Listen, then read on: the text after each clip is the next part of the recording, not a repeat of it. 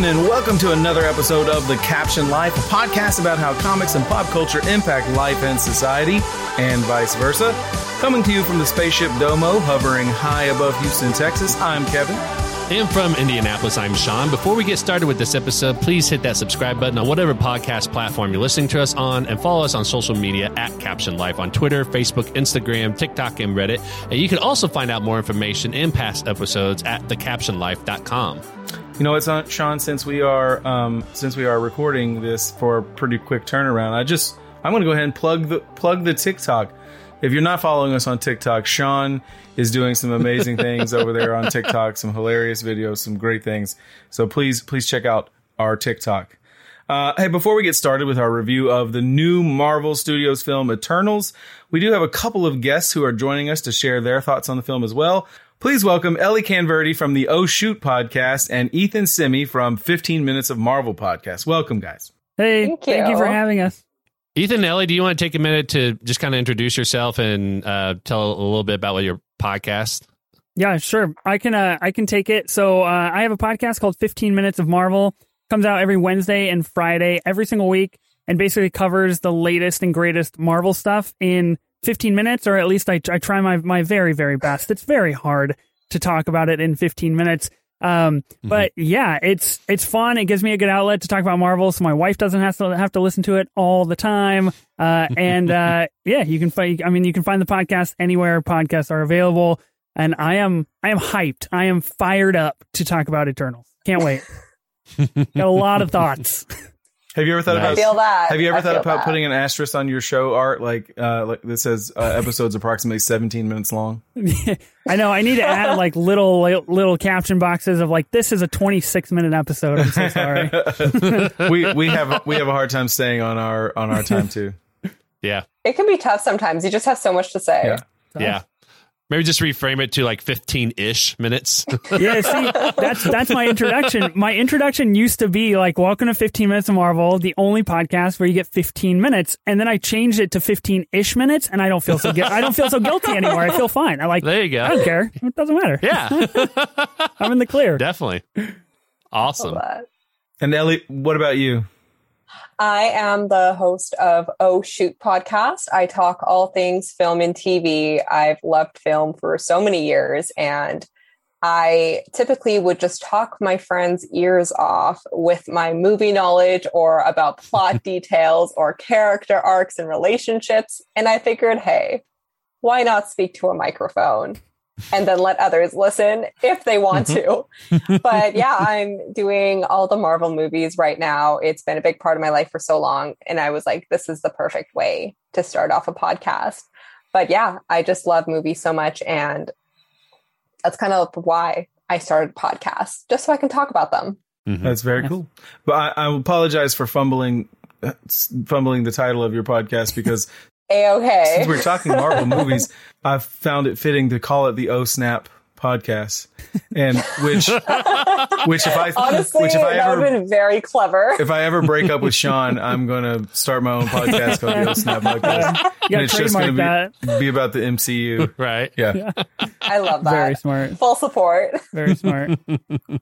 So let's talk about Eternals. Uh, I, I don't want to go first with my thoughts, but I will tell you that I just came out of the movie theater about two hours ago.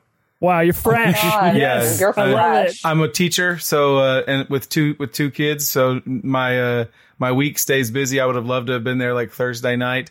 Uh, no no spoilers, but I'm kind of glad I wasn't there Thursday night because um, one of my issues is the hype that the movie got and and our expectations for for everything.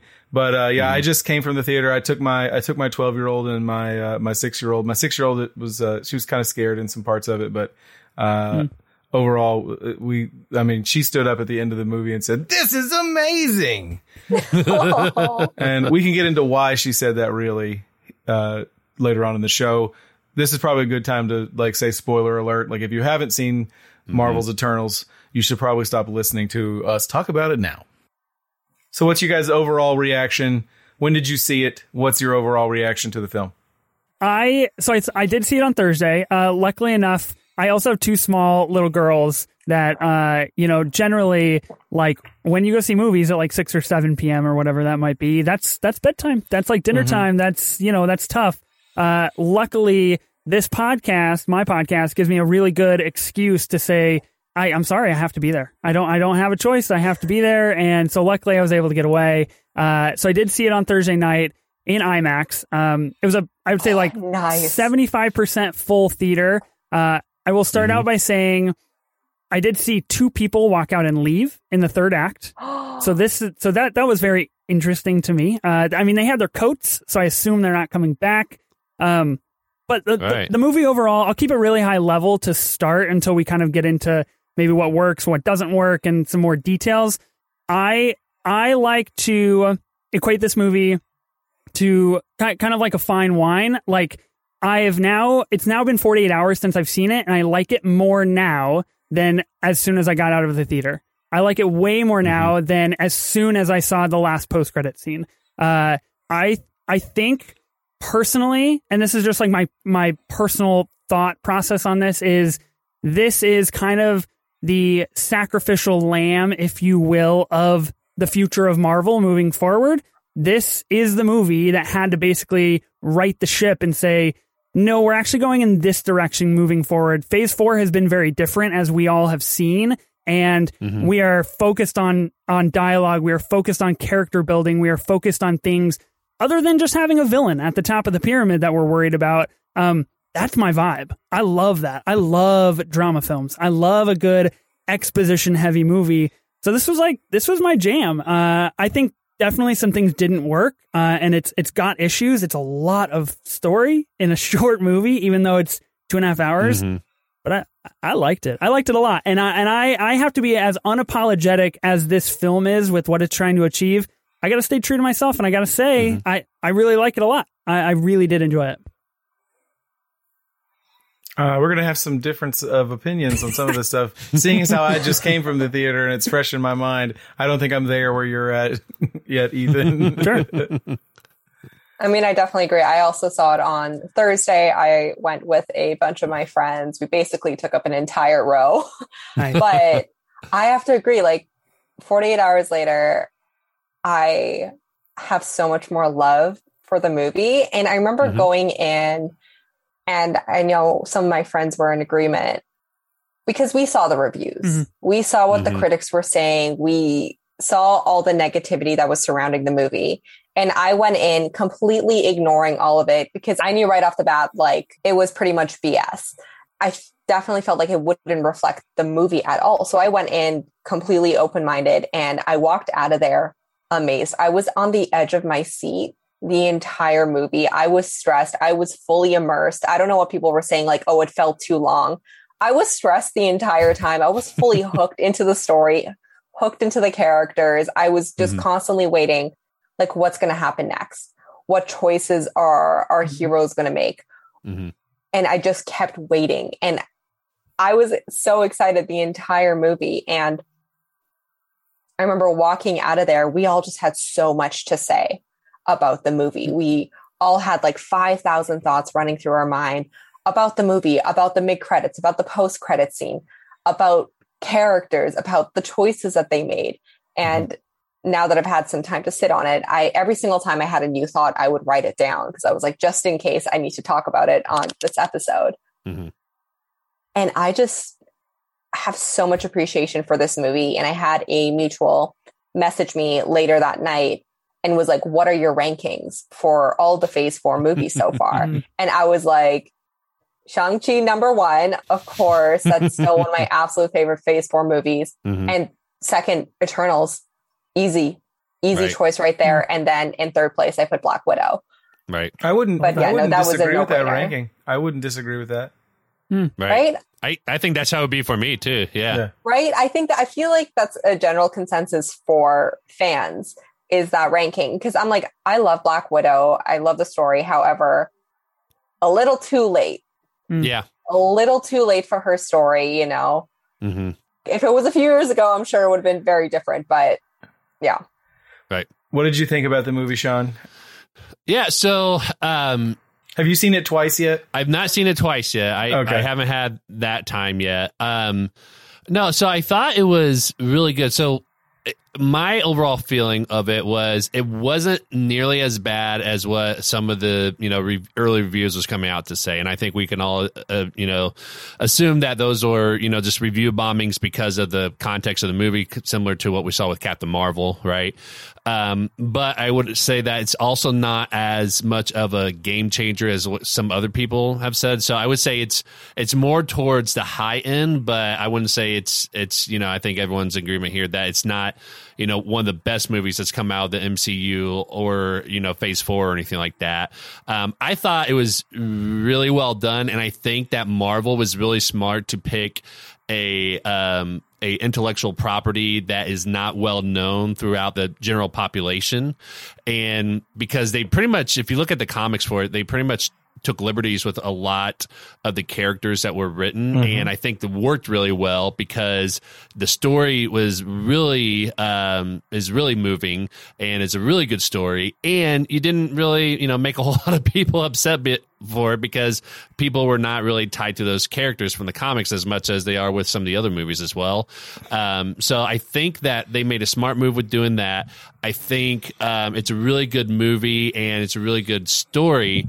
There are some issues I have with it, which we'll go into that you know a little bit later here. But I think overall it was a good movie. I don't think it was it was you know a game changer at all, and just in terms of the MCU or anything like that. I think it does change a little bit in terms of representation and what we've seen before, which I, we all know is going that direction anyways, and we're excited to see that.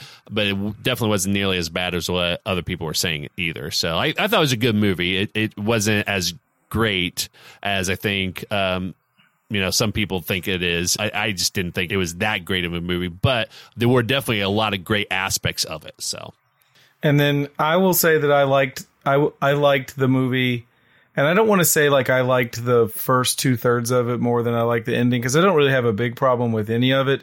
Uh, I'm not the Mm-hmm. I'm not the couple that left in the the last act, Ethan. Um, Thank but here's goodness. here's my thing. I I loved the buildup of the film, like the Hmm. um, it's it's a weird it, it presents the it presents the their situation in a, in a weird light where you kind of sense that there's a that there's a bigger villain like in play like that they they they tease the deviants in the commercials and the and the stuff and um you're you the way that the story unfolds it's building it's building and it's building and you think that the you you kind of sense that there's something coming um I, I will tell you that like I when I spoke to Sean last week about what my theory was, I was wrong on who I thought that was was going to be. We'll get it. I can get into that in a few minutes. But um, right. I mean, I guess I guess the reason why like it feels so unsatisfying to me was really because it left me with more questions than answers. And I think you're right, Ethan, that they're they're they are investing in world building. Um, that they have other stories to tell, and if they're going to do it in a realistic manner, they've got to. I mean, they've bled they've bled Iron Man dry. There's there's no point in in trying to recreate lightning in a bottle that they found with Robert Downey Jr. and and that character. Um, so so they've got to find it from a different source, and it's not Guardians of the Galaxy. It doesn't have the same um this it doesn't have the same comic flair that Guardians of the Galaxy had, and you know, kind of was an Right. unknown property. Um, but like this will be the version of those characters that people know. Like people, like Sean mentioned that, like you know, there's not a lot of fanboys out crying like this isn't the Kingo I know and love. That's because Right. there's the, there's no such thing as the Kingo you know and love because nobody knows who Kingo is. Right. Um, and I think I think at the end there were some there were some things that I would re-edit so that you left it more on like so that the cliffhanger wasn't so like WTF. Mm. Because because it seemed like it ended like the fifth episode of a Disney Plus show and you were going to get mm. the sixth episode Sure. right. Yeah. and like we I guarantee you that we won't see the Eternals on film for another 3 years cuz that's just how long mm. it Oh, yeah. takes and they've got they've got their stuff planned out and so we will see everything else unfold in the Marvel universe in the meantime but now you've got me invested in this and I want to know what happens and you're Yeah. and you you essentially made a giant commercial for the next thing. Sure. Can I- Right. Yeah. Kevin, So- can I ask you a question real fast? Yeah, go ahead. So you mentioned it feels like a fifth episode of like a Disney Plus series, right? Uh-huh. Do you do you think that this and, and and I you don't have to answer this with any depth or anything. I don't Mhm. care. Do you think that this movie with 10 brand new heroes and a brand new storyline and, and all this world building would have been better served as a 10 episode Disney Plus series? Do you feel like it would have been better? You would have connected more, you would have had more answers, or do you think the movie route was the right way to go?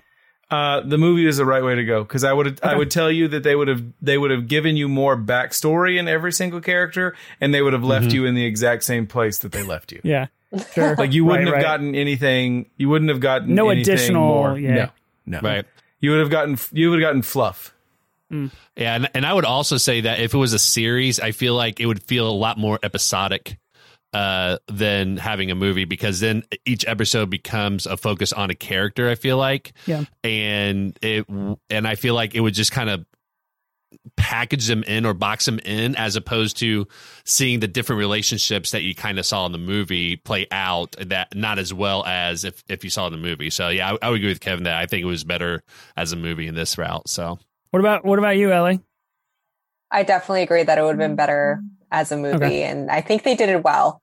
Mhm. And eh, writing wise, but I think directing wise was one of the crucial elements for a movie like this. Mhm. And Chloe was the best choice I because she did absolutely incredible. A movie like this, if you have the wrong director, it could end up horribly. Mhm.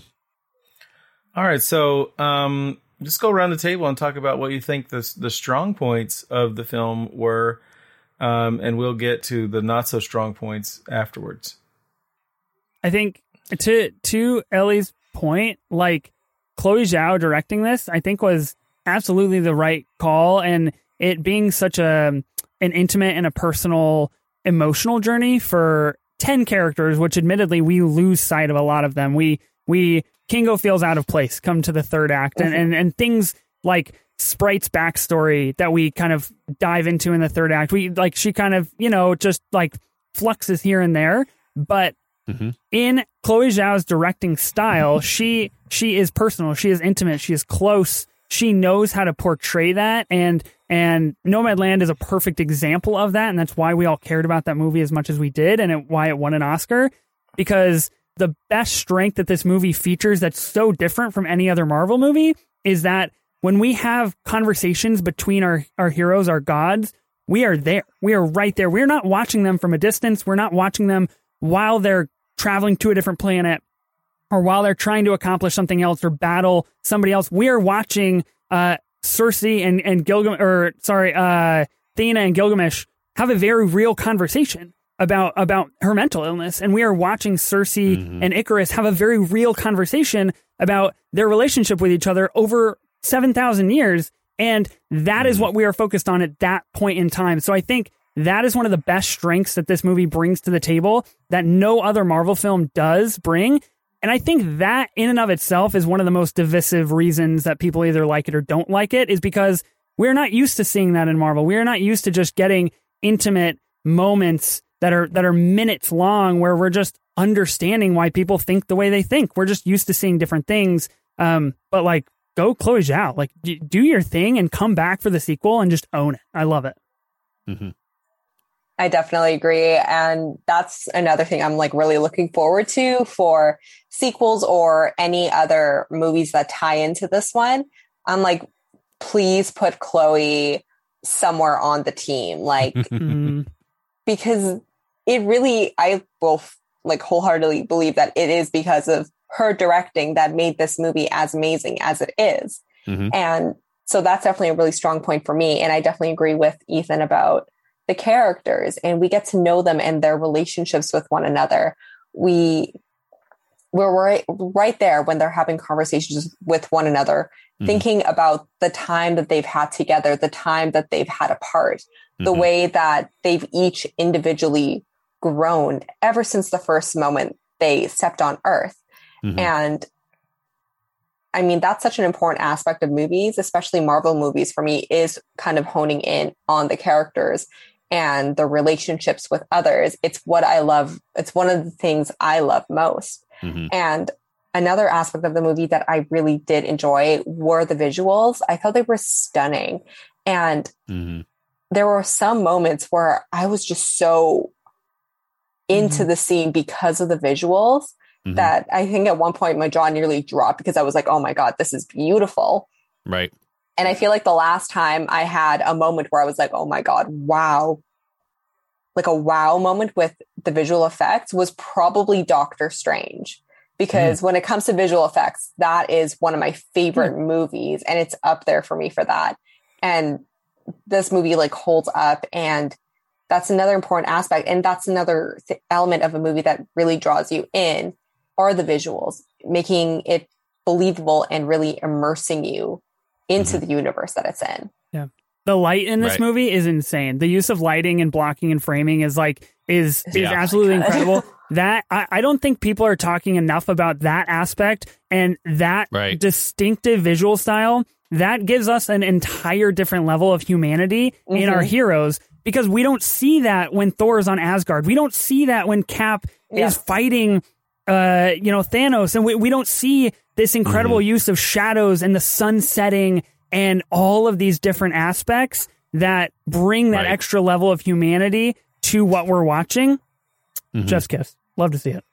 It's beautiful. yeah. I, so beautiful. As far as the, yeah. the visuals and stuff go, the um the direction storytelling, this movie seems kind of like the Marvel version of the restaurant that's a little too nice for you or like the department store your parents didn't shop at because it was a little bit too expensive yeah like right. like no we're gonna get our clothes from target we don't we don't shop at dillard's or i don't i mean, I don't know where you guys are from but like that's what it is right so like i right. it's probably that probably does rub some people the wrong way it's just it doesn't it doesn't look like a normal marvel movie and that's to its credit like because we it, yeah. it was time to move on and do something different and i think it'll take them in an interesting direction. The thing that I really loved, I appreciated in the storytelling was the dual storytelling with the flashbacks and and not revealing it like in linear fashion. Mm-hmm. Um, yes, I mean it made the reveal um, certain people's motivation like mm-hmm. all much more. Um, I'm going to say sweeter, but like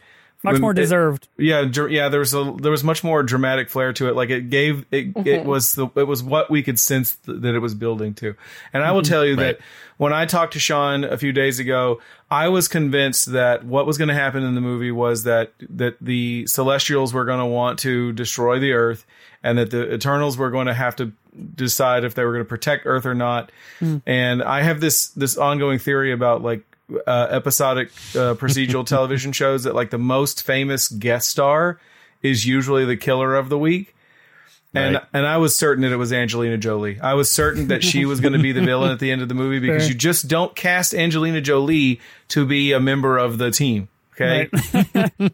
I mean, granted, she's technically Athena, you know, the goddess of war yeah. in the film. Right. But like to me, in my head, I was like, no, there's no way, dude. She's bad. Okay. Yeah. And they, and, oh, oh, oh, like certain times in the movie, they kind of teased it yeah. like, oh, what's going to happen? Yeah. And that was a total uh-huh. red herring for what actually, what mm-hmm. actually did happen, which, right. which you could kind of sense like as it, as it got, as the drama built further, closer and closer to it, you could kind of sense it coming. But the way that they unfolded all of that story with, 7,000 years ago and 5,000 years ago and then 1500 years ago and then 500 years ago and 80 years ago.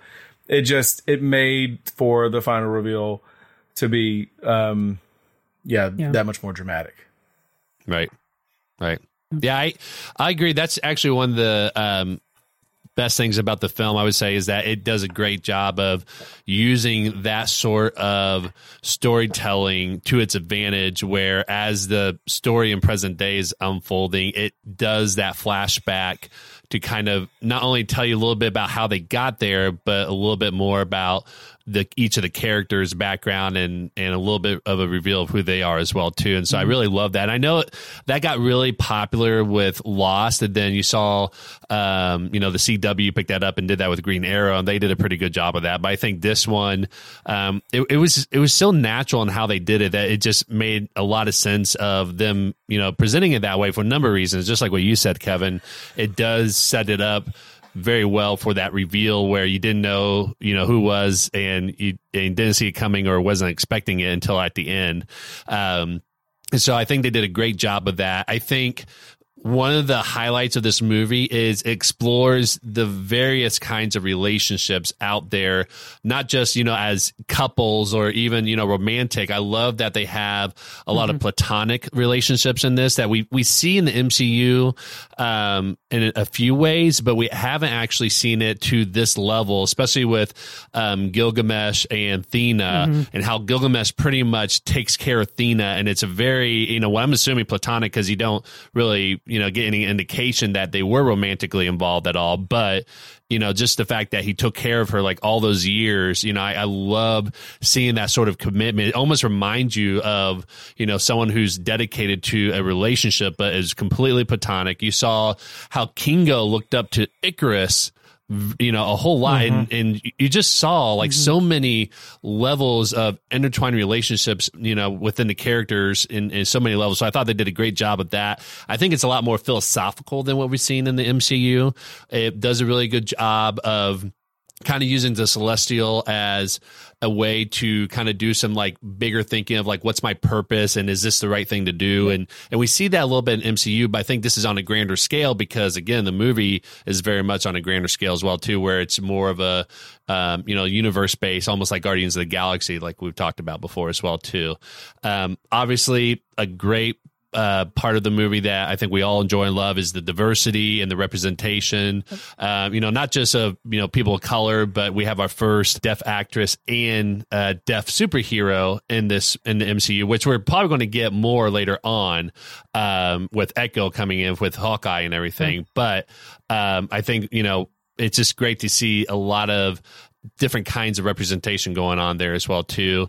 Um, Angelina Jolie as a non-leader and tortured character, I thought she did that very well. She's always She was in this, amazing. yes, She was like good. she's she was always in the spotlight with a lot of the movies, and this one she's in the spotlight because of who she is. But she just did a great job uh, in this role as a non-leader, as a tortured character. I think she just did a fantastic job with that. So I was really impressed with her acting in this movie and, and being a, a supporting actress um, as opposed to being you know the main actress in the movie. And i think she just nailed it very well and that she didn't take the spotlight away from the other characters. And I, and still phenomenal job. So. Yeah, I will. I'll add about the diversity because I had this conversation with Madden the other day. We talked about um, the way these characters looked in comics and how they changed them, and uh, about why. And uh, to me, uh, I think that they're diversifying your your roster of superheroes for Marvel is is not it's not done for diversity's sake. It's I think it serves two Right. purposes. Number one is is you do you do allow it does allow you to reach a wider audience okay every every person every person that's watching the film can find a character that they identify with there are a lot of you know maybe there's a deaf child that says oh that character's like me or or a um you know a south south asian character like Kumail Nanjiani uh his character Kingo. So like there's there's this great there's this great like noble idea behind it but also like it's we would be naive to think that this wasn't also a decision about money making because as Right. as as much as the vocal minority are like I don't like the I don't like these characters that don't look like my my version of of Ikaris. He's supposed to have long blonde hair.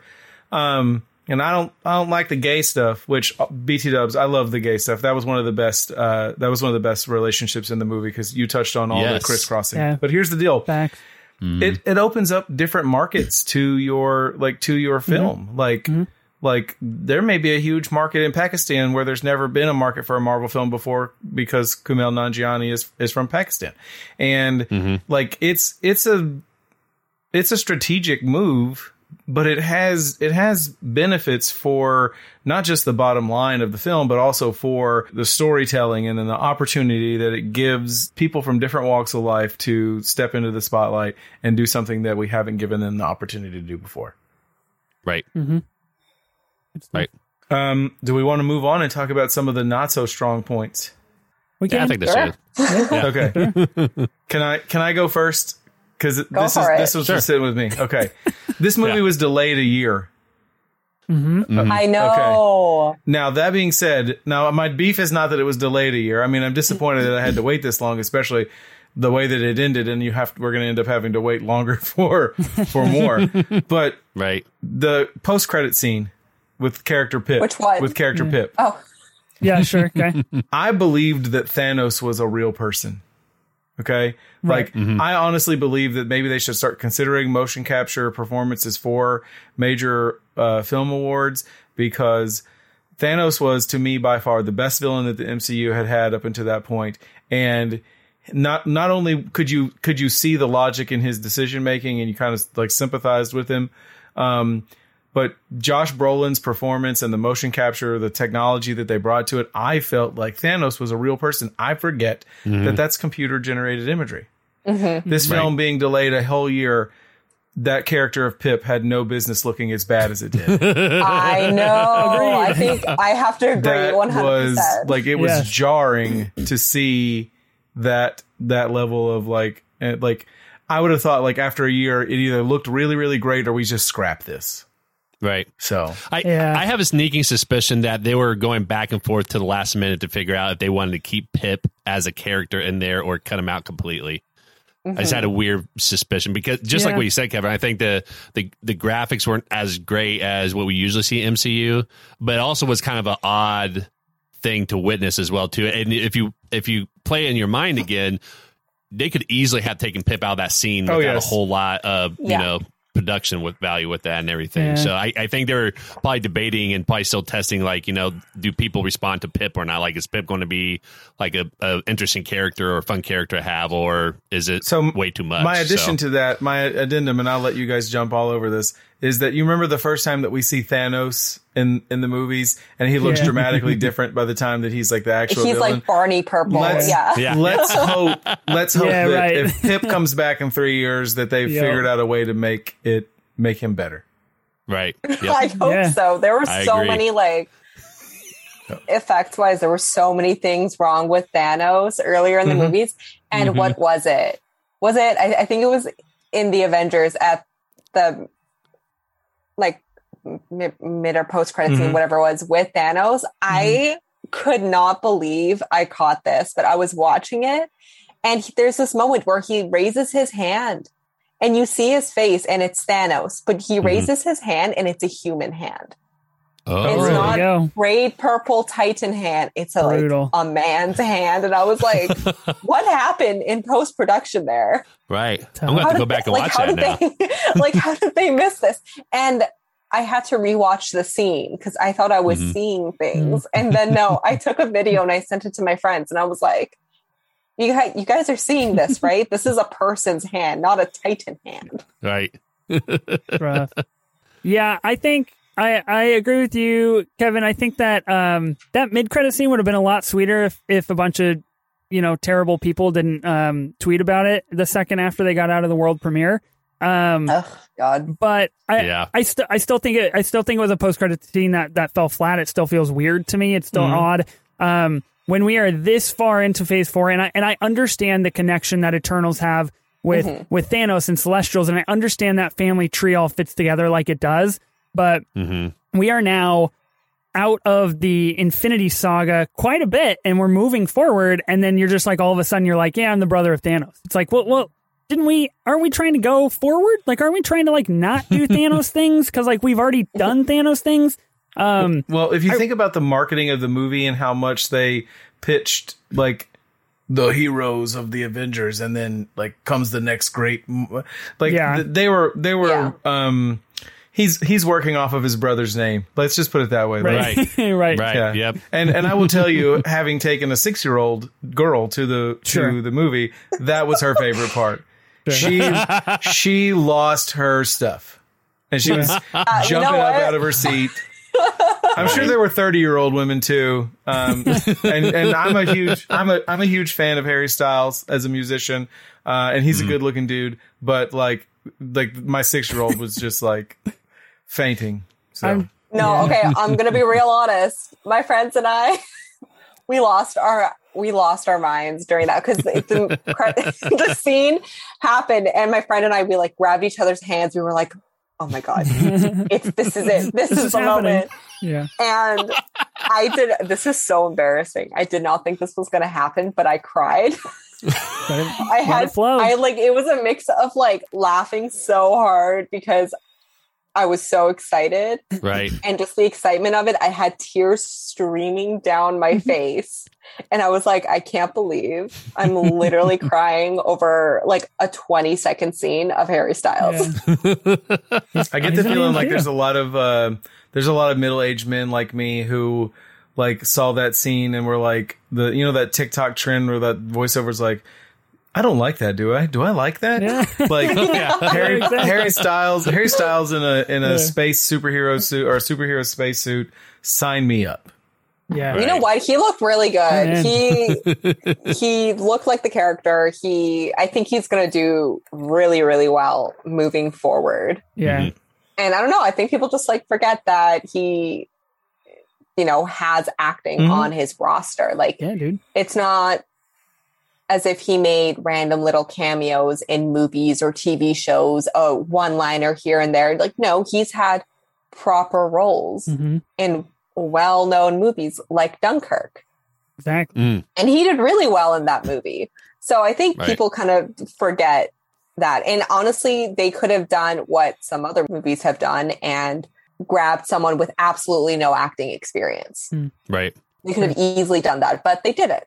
Right. And it was a very tactical choice, of course, but Right. I think in the long run, it's going to be a, a good. You talk about the diversity of the cast. They went through everything that they could check a box for, and they were like, "Wait a second, international pop star, check, need right, it, yeah, need it." That's the last one we need. And I'll be honest, like the only thing I know about Harry Styles is that he was part of One Direction, and that's about it. So when he showed up on the screen, I'm like, okay, like I think it's just interesting to have that perspective. Like I know nothing about this guy other than yeah. he was a really, you know, just famous singer. Sure. And and I'll be honest, like just like what you said, Ellie, like I, I'm like, I think he did it pretty well just in that, you know, 20 second scene. I thought he looked good as Eros and that he's going to do mm-hmm. a great job as him. So yeah.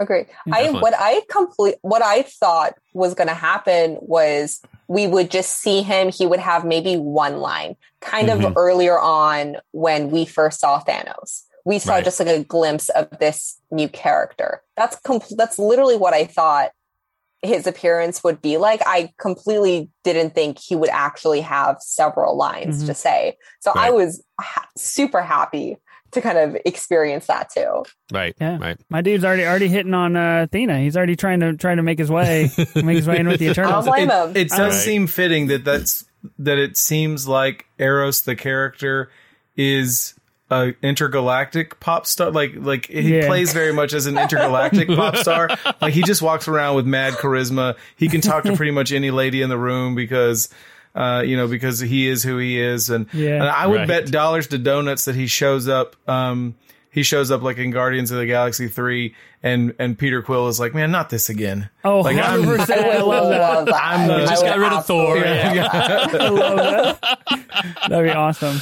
Um, yeah. can I can I say something that didn't work for me? So I think this is the second longest MCU film uh, yes. X, or next to Endgame, right? Um, and mm-hmm. I think I think it needs to be that long, but I also just think it was I think it was just too much. I think it's just too much story. I uh, you know, back to our conversation earlier, I don't think it would have benefited as a as a longer property like on Disney Plus or anything like that. Mm-hmm. Um, I do think that we have gotten used to that. I think we had eight hours to spend with Wanda and Vision. We had six hours to spend with Loki, and now we only have two and a half hours to spend with five times the amount of characters. Uh, so I, I think that kind of plays into things a little bit, but mm-hmm. it is also like it's just so I, I think they do a really good job of spanning time and um, these flashbacks and we get good things from that. But because mm-hmm. there are so many characters, you you just lose this like really personal feeling that the movie is trying to go for and is trying to shoot for. You just don't have the space to to dive in to that. And per and, and, more, you know, on the nose is whenever, you know, kind of the, the halfway point when we get this uh Arishem is kind of explaining what Eternals are and we find out they're essentially like robots, right? They're not they're not they're not right. humans and they were just like sent here and they have their memories wiped and that whole all of that I can understand the importance, But like, I turned to my friend and I was like, that was a lot. And I'm not going to remember any of that. and honestly, I don't know if it benefits anything. Like, I don't, mm-hmm. outside right. of Thena's storyline, which is fine, it feels a little pushed, but like, it doesn't, that doesn't matter. At, at, at mm-hmm. all, essentially. We're, we're spending an entire movie trying to humanize our Eternals and then only to get told they're robots. And then it's like, well, well wait, I, but I thought they feel human emotions and like this is the storyline we're getting. Um, so I, I don't think that worked very well. I, I think mm-hmm. that that was too much and and th- could have definitely done without that. And then um, the the final bit is I know that for Marvel, our, our third act and our pinnacle of the movie is endgame levels now, right? We get 45 minutes of a CGI battle. We get Shang-Chi, which is just uh, whatever, 40 minutes of fighting dragons that don't really exist. Yeah. Um, this is better. This has a better final act than Shang-Chi to me. It feels more personal and emotional, it's still mm-hmm. a CGI fest. It, we're still watching, um, even though it's like really the only big battle of the movie. I I think it works well. It's all this lava and fire and volcanoes and like that. Just didn't it done it took me out of like trying to comprehend why Sprite would stab Sersi. Like Right. I'm, I'm I'm sorry, but I'm really focused on all of the lava that's really not adding anything to this scene. Um, and so like for me, you know, I don't think we'll ever get away from that. I think this was a step in the right direction, but it is what it is. Uh, but just too much story. Right. Right. It, it, and I'll add on to that in that I think there were as great as the story is, I think there are problematic things about the storytelling piece of this movie that I think are you know is the reason why you know I kind of dinged it down some points. And and some of it is that you know going back to you know Arishem is it, it, there's just like little things that kind of bugged me. Is like it doesn't make sense like why this happened right? And so mm-hmm. like for example why did they wipe their minds if they created it? Like it, it didn't make sense why Arishem like kept it from them if he programmed them all and everything like that if, sure. for that to be the responsibility like there's just like little things like that it's like it, it doesn't make sense the motivation like why Ikaris let the group kept trying to stop uh Ty, uh, Talmud, Talmud, uh, the the the celestial that's being born, right? Like why he just kept letting them try to uh, stop them when you know the whole time you know he wanted it to happen. Um, I felt very confused why the Deviants and Dane Whitman was in there to begin with. Like, I understand why Dane Whitman because he's mm-hmm. going to be, sure. you know, becoming the Black Knight later on. But like, if you took him out, the movie still made yeah. sense. Yeah. So, yeah, it's just, yeah. And Deviants, they were only really there to put in action scenes for the Eternals, right? Because I thought they would do something with Kro at the end, but Kro, you know, gets killed off, and so it's like, okay, we have no deviants. Like it just, it just seemed like really odd how they structured it, and so I think there's just a lot of issues with the motivation explaining like why these things are happening. Um, and I would say the last thing that I had an issue with is I wasn't completely sold on the Ikaris Sersi romance, like when you do the flashbacks, I was sold on it. But then the whole, you know, Ikaris left, and then they were supposed to still like have these feelings for each other. It didn't. I didn't really feel like that. I didn't feel that on the screen at all, and so I think it was something that was kind of lacking. That they needed to ramp that up a little bit more to really bring it home. Um, so yeah, yeah, so I think it was just it was just a lot of little things that kind of add up to like I wish they would have done that better because it, it still doesn't make sense to me like why these things happen. So can I can I make a counterpoint to that, Sean?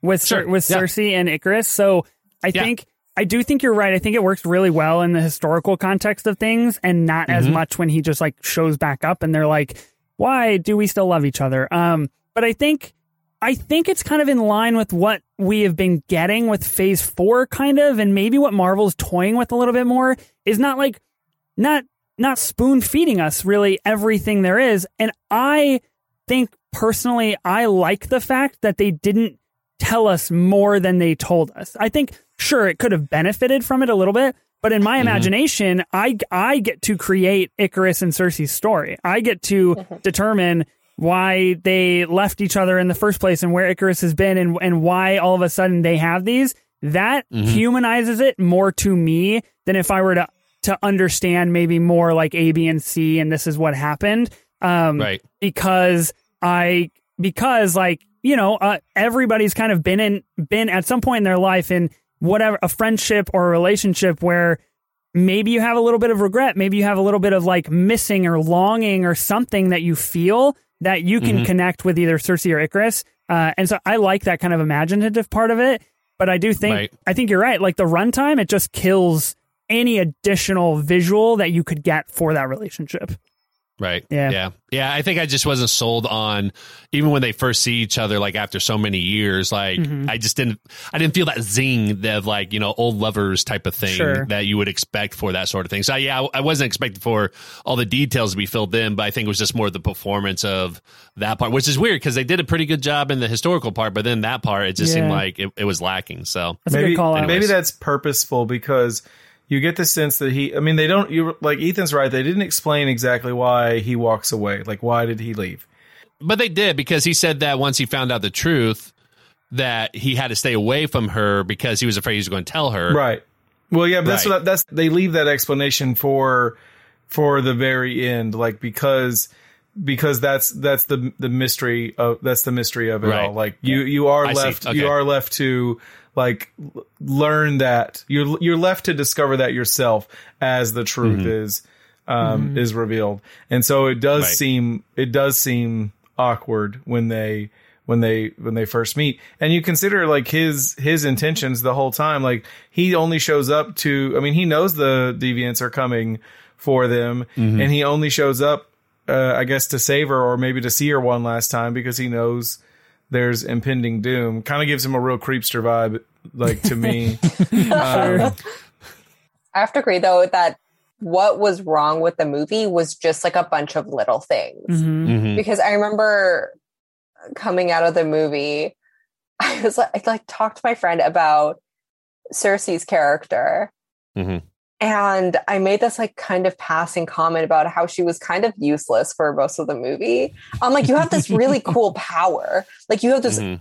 not just like a cool power, but a very useful, like, and you're in a sticky situation, like you can use your power to get out of it. And then she just doesn't use her powers until the last possible second.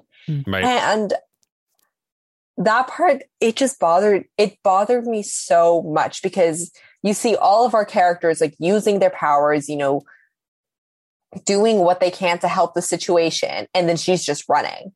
And then you get that moment when they're in the rainforest and she, you know, figures out she can turn that one deviant into a tree. Mhm. And then at the, you know, very end of the movie, she turns uh Tiamut, Tiamut Tiamut, into the like stone, like to stone.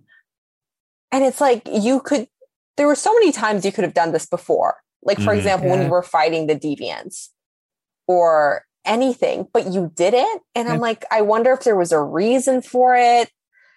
And that like that little bit missed its mark for me with her character because I thought she was a really interesting character and I liked Mhm. the re- like the relationships that she had with a lot of the other characters, you know, with Ikaris, with Sprite, her, you know, her relationship with Dane, her relationship with Ajax. It was all very interesting. It was just when it came to her powers though, I was like, what what's going on? Right. maybe maybe the reason why she was so hesitant to use her powers because of all of them she was the one who embraced her humanity the most like she just didn't Mm. she wasn't she wasn't as comfortable using her powers as Yeah. everybody else was because like she was the one that was most connected to like the human experience and humans don't Mhm. have powers like that um, i will Yeah. say that i was kind of hoping that they would say that she turned um, the celestial into ice and not stone because Mhm. because another glacier or another chunk of ice that big in the ocean would have like also helped global warming.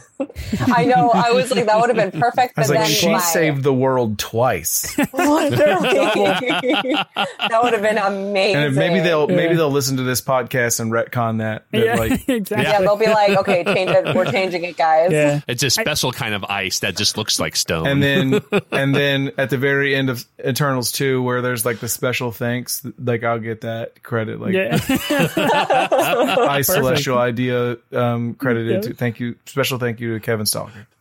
I, I think part of like Sersi's journey is that though. I think her Mhm. figuring out I, I like your point about the humanity, Kevin. I think that's part of it. But I, I also think like she's the eternal that doesn't really know she doesn't really feel comfortable like being an eternal. She I think that's how she processes her her guilt and any past trauma that she has and any sense of like lack of confidence. Like it could be a number of things.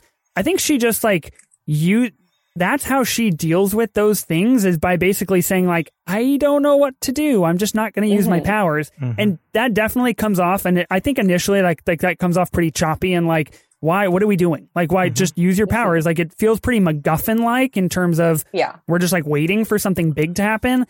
But mm-hmm. also, like when you look at it, you know, hindsight's twenty twenty, and you can see like Sersi doesn't understand it either. She is as she's grieving and as she's processing her past relationship with Ikaris, and as she gets closer to Ikaris, she feels more confident, and she turns that deviant into a tree because she knows Ikaris is trying to save her, and she feels some sort of mm-hmm. love, right? And that's like her process of dealing with all of that. So yeah, I, I do. I think it's way more layered, but it does on a very like initial base. It comes off as like really weird. Mm-hmm. Yeah. Yeah, Well, and that's and that's art. Like the director and the, the cast will probably be like, Yeah. "Oh yeah, Kevin, you were right. That's exactly what we were going for." And everybody sees it. Everybody sees it a little bit differently, and to each Yeah. to each Yeah. their own. Um, which is which is why you have to get out and see movies for yourself and not not just trust the uh, the review bombs. So. Yep. That's true. I, I will say that for me, I would have rearranged some of the end of the movie with the end credit um, scenes. I would have inserted Dane Whitman finding the sword somewhere in the movie to tease it like That would've Rhodey, cool. to like tease it like Rhodey in um, Iron Man One. He's like, "Next time, brother, next time." Oh, Right. Yeah, Uh, that'd be cool. and that would have been cool. And then I would have ended it with them in the park. I would have ended the like the end credit scene would have been them in the park talking to each other and the clouds part and there's a celestial there. I would not have space I would not have had him gather them up into space and and kidnap Yeah. him. I would have just opened the clouds up to the celestial there and then left it like that because That to me cool. to oh. me that would have been more satisfying than to know that oh now they're captured and whatnot as a matter of fact i'll go one step further i would have opened the clouds up and then you cut to um, peter parker over on a bench and he goes oh like right at the end. Oh my god, that would Because- so good, because he was there he was there like Wow. on, on another field trip i don't know unbelievable. but Love it. but I just like that was that was the thing that that two minutes of the film where they get sucked up into space at the very very mm-hmm. end, and he's like, mm-hmm. you know, I've got you now, like that. That for me was one scene too many, and part of the mm-hmm. reason why like I I didn't enjoy it as much. Right. Yeah. Well, and, and and that whole thing with the serum was really weird because it's like he picked him up and then he's like, okay, I'll let this one slide. Like I, I just think that whole motivation, like the, it was really weird how the whole thing was leading up to a celestial being born, and then he's like, okay, I'll let it slide, Right. but I'm, I'll come back. Like I just felt like it was really odd in general too. So Well, yeah, Yeah, and like that scene is so strange because he basically tells them like you have decided to save humanity and I will check your memories to see if they are worth saving and I will be back for Yeah. judgment. He doesn't say jack about the fact that he just they just blew a celestial being born. You're right. Like right. Yeah. that that's a hard agree. Like one scene too many where you're just like you took it one step too far and you tried to give us details that we didn't we didn't need. Um can we talk about the sec the post post credit scene, the second post credit scene real quick? Mm-hmm. yeah, yeah. Do we are have you have you been notified? Are you aware? Do we all know Yes. who the voice was? yes. yes. Oh no, I don't. Okay, uh Sean Kevin doesn't know. Sean, do you want to tell Kevin since this is your show? Well, let me ask this, Kevin. Who do you think it is? Oh, that's Great a choice. I don't have a guess. I immediately said, "Oh my god, who is that?" And It is No guess at all. No guess? Yeah, Nothing. No guess. Because I'll, I'll tell you who I thought it was. I'll could happily say I- who I my thought it my was. initial guess was that maybe that it was Mahershala Ali and that it was Blade, but Boom, Wow. got it. yes, Incredible. Well done. That's incredible.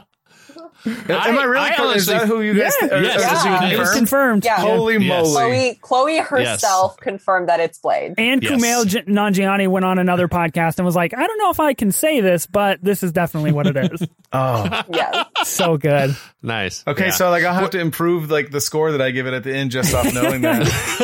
just on that. I mean, that's who I thought Yeah. it was. To be honest with you, like, but it was so fast. And It then was. It, it, It was it does. It quick takes a few. It takes a, a little bit of time to ruminate on it and and come to that Yeah. conclusion.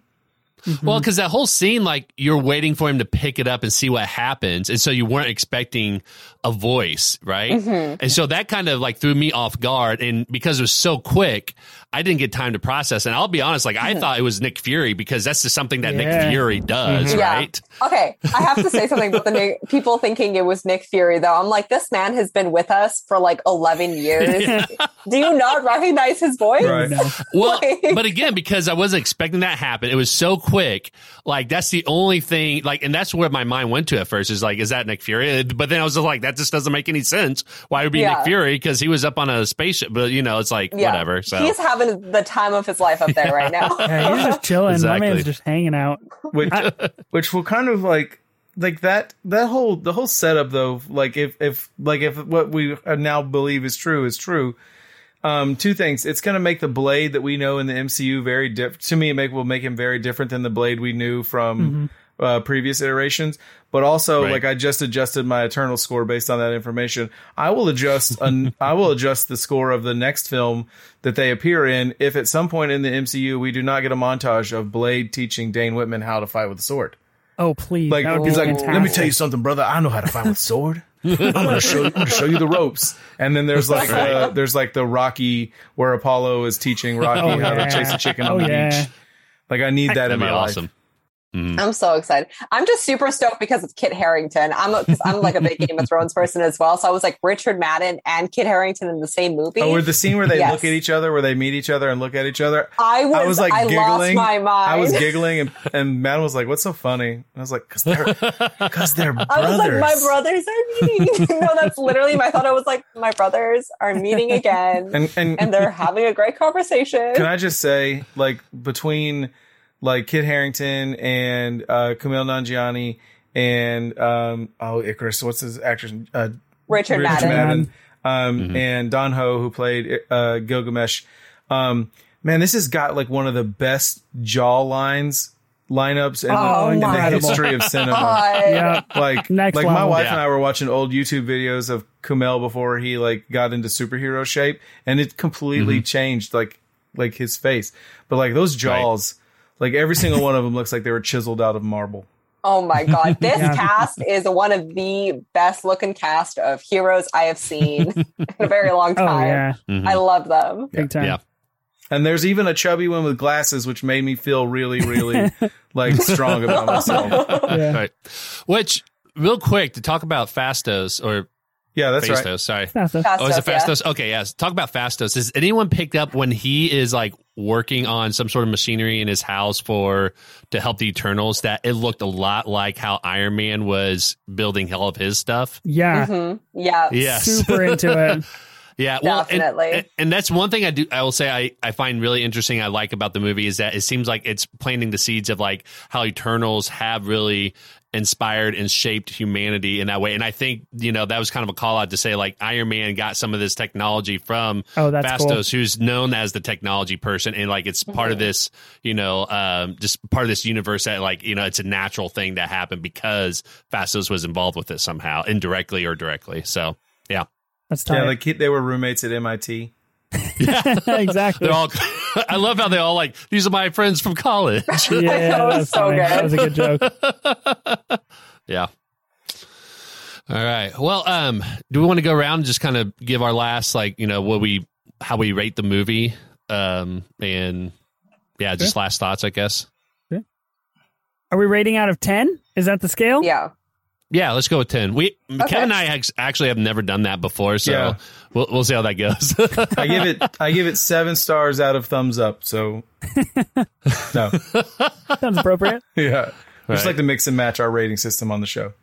Yeah, there's a conversion chart somewhere, I'm sure. Um, right. look, I think for me, I think so. I finally, after I had sat with it for two days, I finally put it in my MCU rankings on Letterboxd, and I, I felt confident doing that. I currently have it set at number four out of out of twenty five films. It is the my, my Oh. fourth favorite film, um, and I'm going to stick to that, and I'm going to hold to that. So with that number four ranking, it's got it's got to be like like at least like an 8.8 or an 8.9 it's got to be up there quite, Yeah. quite a bit for me uh i've got you know Right. infinity war endgame uh S- spider-man far from home and then i have eternals uh and then i have uh black panther to round out my top five so Nice. I just think I think for me, I think it is so much more than the sum of it its parts. I think that's the way that I view it. And I mm-hmm. I do think this discourse of people either not liking it or liking it and and all of these problems and things, I think that makes me like it kind of more in like a really perverted way where it's like, oh good, this is like a chance to to say like no, this is actually what I really liked. And I, I like mm-hmm. this about Marvel and I want it to go in this direction. And I like Chloe Zhao and I like the exposition and I like this, that, and the other. Um, instead of just saying like different is bad and no thank you. Right. Um, so yeah, I think overall it's, it's, it's sitting at number four for me and I, I can't wait to go see it again. I'm going to try and go see it in IMAX, you know, hopefully, uh, sooner rather than later. Loved it. Definitely agree. I'm excited to watch it again. Immediately after, I was like, okay, when's round 2 Mhm. When am I when am I getting my second watch in? Right. But I'd have to say, like, I'd rate it, I think something like an eight out of ten. hmm I because I really I really liked it. Maybe even an eight point five, uh, because even if there were though there were small things that I found issues with, for the most part they were things that I could easily forgive. hmm And I know I think I haven't ranked I haven't ranked this movie yet of all my movies, but I feel like I could easily put it into top ten Right. easily. Nice. Yeah. Yeah. I, I will say, um, you know, I was thinking about this because I was actually listening to your podcast earlier today, Ethan, about um, about this movie. Oh, and. I, I gotta say, yeah, and, and I gotta say, I feel like for me, I would never be comfortable in ranking the MCU movies just because I feel like it's better for me personally to do ratings because I feel like even if I were to rank the movies, I don't think it's really indicative of how good the movie is, right? Like I, I think everybody always talks about how Thor: The Dark World is a terrible movie, or is or is the I don't want to say terrible movie. How a lot of people say that it's uh, the worst MCU movie, and I would say like it's definitely you know probably at my bottom, but only because in comparison to all the other movies, like I still think Thor: The Dark World is a very good movie. It's just not as good as these other ones. So I feel like I always have a hard time to ranking them. I would never rank them, but I feel like rating them is good because then you can say like you know these are all on par for different reasons and they're still very good. So for me, it's really weird because Kevin and I talk about how we were probably brothers separated at birth because I also ranked it seven out of ten. Oh my gosh. Wow. Since Sean and I share a hive mind, um, I had it at a 6.5 before you guys confirmed to me that it was Blade. Uh, so I'll give it a seven, and I will probably say, just like Sean, that it's it's probably in my bottom four, bottom five. Um, for certain, the only ones that I I know are that I like less are probably Hulk, Thor two, and and, and Black Widow. Um, but like Sean said, like that's that's that's not a good that's not a very good indicator because I love the MCU movies. Like I think all of them. I think that it's great that we have something that um that works the way that it does. That like everything is connected and there's this giant universe of characters. I will say this. This is going to be my parting shot. I will be willing to um give up like give it a higher score if on the Disney Plus release or the special features on the on the Blu-ray disc, if there are two or three fake trailers for um, Kingo movies, that Oh yes, please. I will I will definitely bump it up. You know, like when um, Tarantino did Grindhouse like 15 years ago, they had the fake Yeah, trailers yeah. between the movies.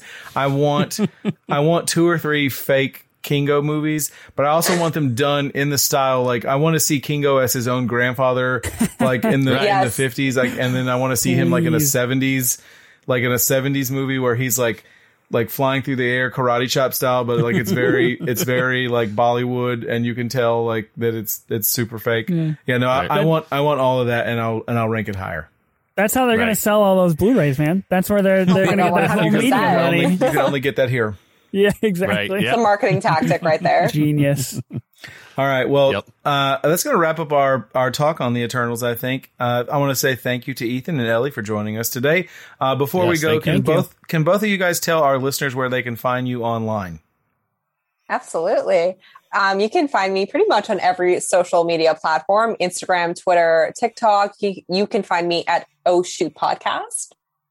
Nice. Uh, I am also, I'm primarily on Twitter. Uh, I am not on Instagram uh, at 15 Minute Marvel. Uh, a lot of good uh, Marvel memes, a lot of hot takes coming coming down the pipeline on a pretty constant basis. Uh, but, you know, give me a follow. It's worth it.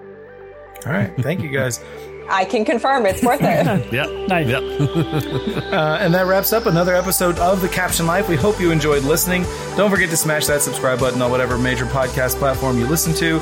You can also follow us on Twitter and Instagram at Captioned Life. And if you like what we're doing, give us a shout out, tag us in your post. For more info about us and all of our previous episodes, please visit thecaptionlife.com. Until next time, the Eternals will return. nice. Nice.